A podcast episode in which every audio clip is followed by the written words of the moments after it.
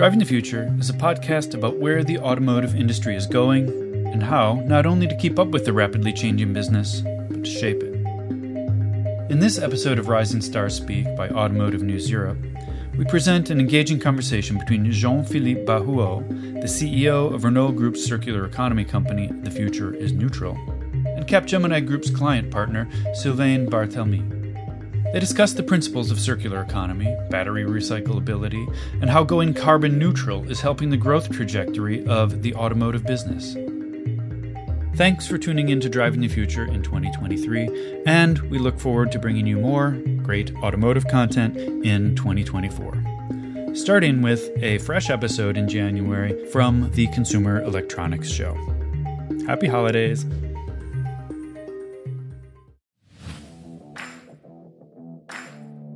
Hello, this is Peter Siegel, news editor at Automotive News Europe. We're back with another episode of Rising Star Speak. Our guest today is Jean-Philippe Bahuaud of Renault Group, who is the CEO of The Future is Neutral, Renault's 360-degree circular economy business unit. We're also here with Sylvain Barthelmy of Capgemini, the group client partner for Renault Group. Welcome, Jean-Philippe and Sylvain. First question is, how can the principles of a circular economy apply to the automotive sector? Maybe I'll start just by reminding, a fact that we often forget. In fact, the automotive industry applies those principles since already a long time ago. For example, the automotive OEMs are on a continuous quest to optimize their materials use, driven, by cost reduction targets or supply chain constraints.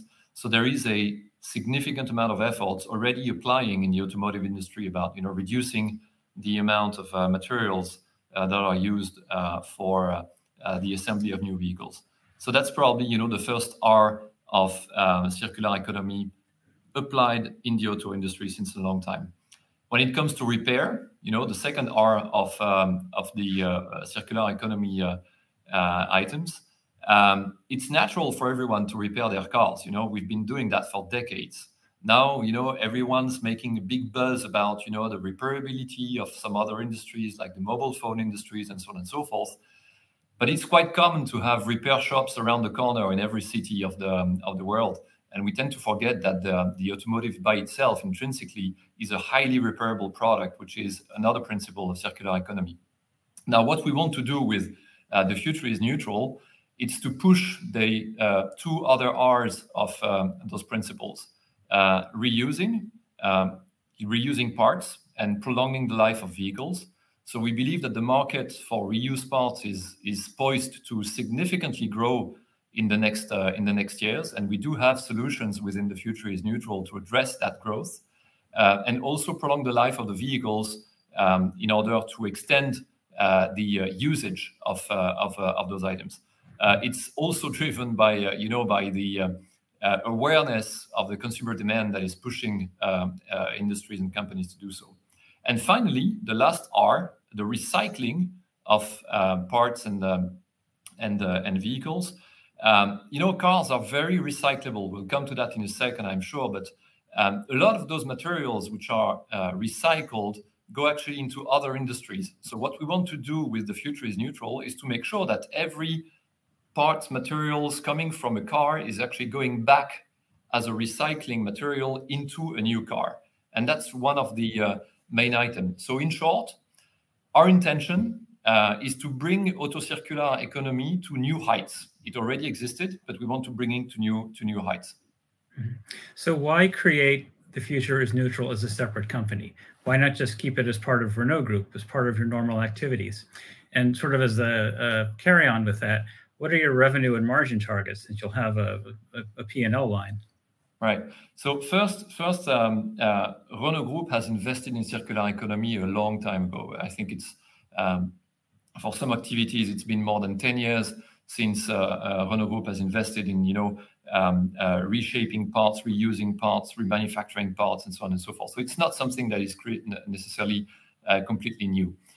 With The Future is Neutral, what we want to do is to go beyond what has been developed so far. And I will give you 5 examples of that.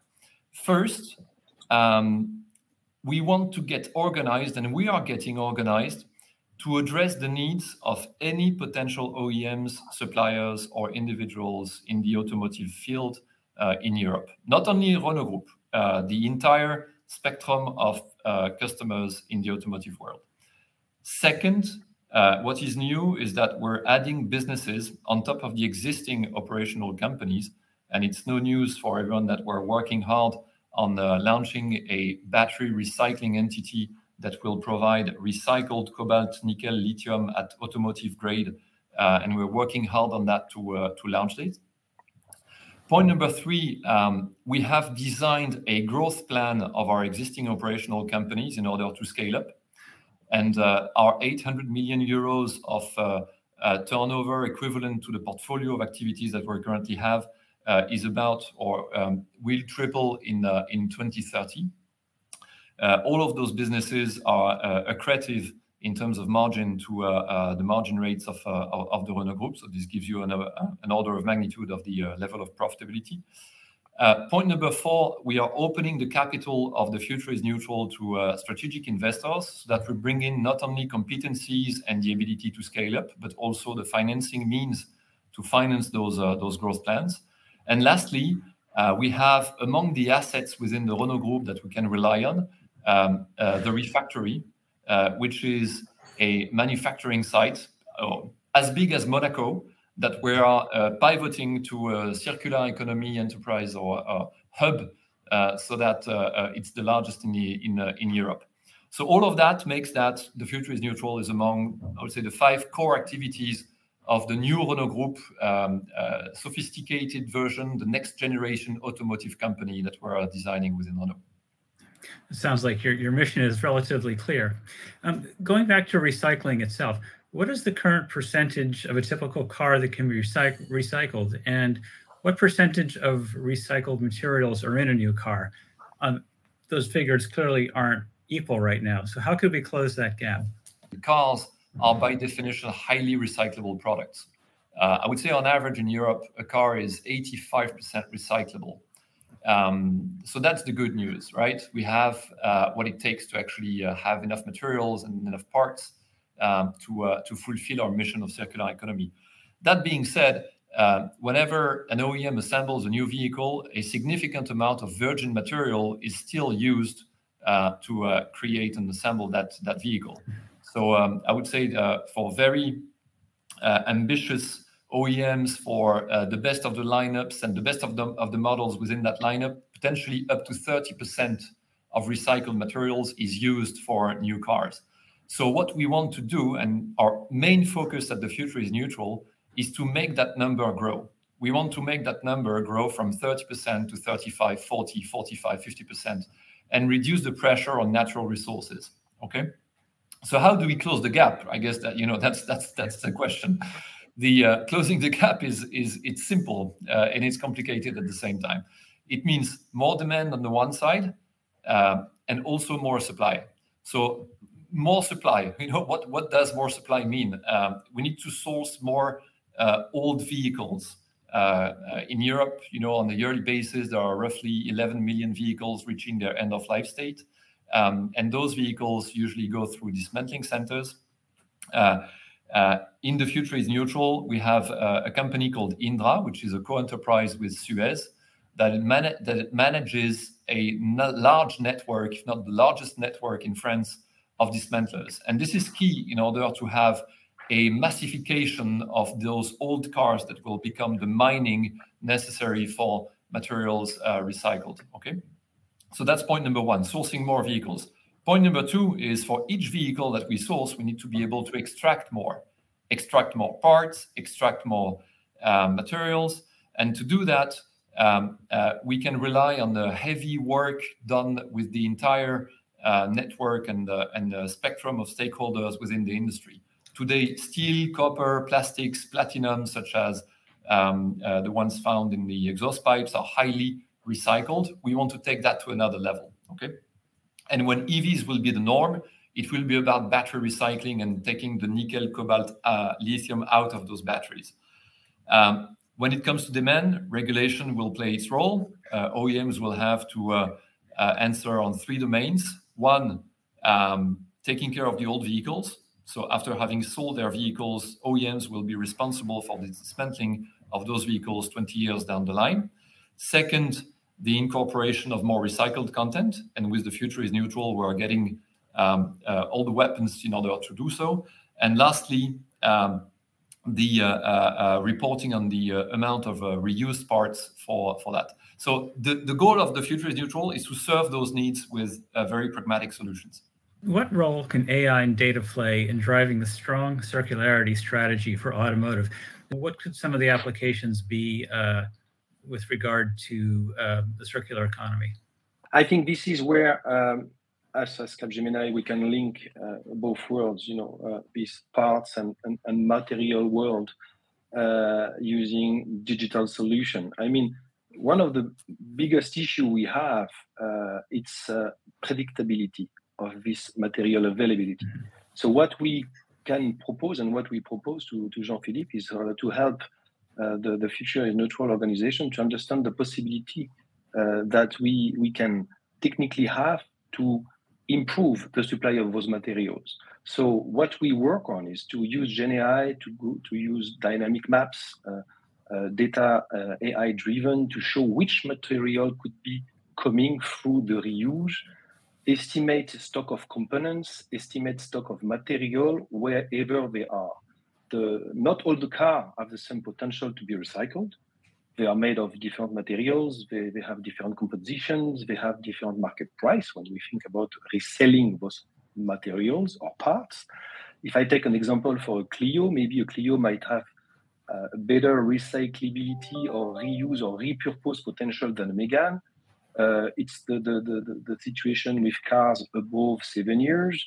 All these are very difficult to predict. So this is where we kick in with the technology to have a better visibility on car locations, car ownership, where they are after a long time, where they are stepping out the traditional OEM network. We can extrapolate their mileage. We can extrapolate their stage of their components. All this using the technology like GenAI and other solutions. What is important is to make the link with the potential of the market and to see what is going to be the end user, the new customer, driving, for instance, marketing campaigns specific to a region, specific to a model, to extend really the relationship between the real world, I would say, to the digital world to find new customers. This is really how and what we want to do, and what we do with The Future is Neutral is to make sure that we maintain this visibility and this predictability for the long run.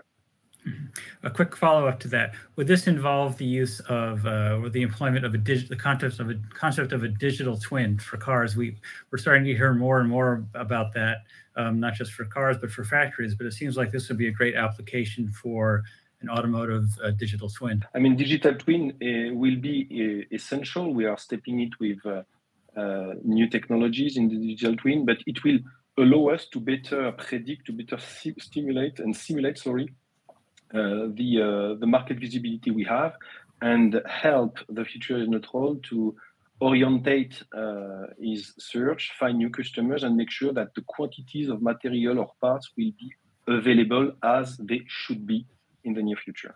Mm-hmm. Jean-Philippe, can The Future is Neutral reach its goals alone, or do you need to work with partners? Really, The Future is Neutral is about addressing the needs of the industry. So it means that the solutions that we are providing and that we will scale up will have to rely on efficient networks of stakeholders coming from different horizons, and the technological bricks, the competencies, the skill sets are of paramount importance.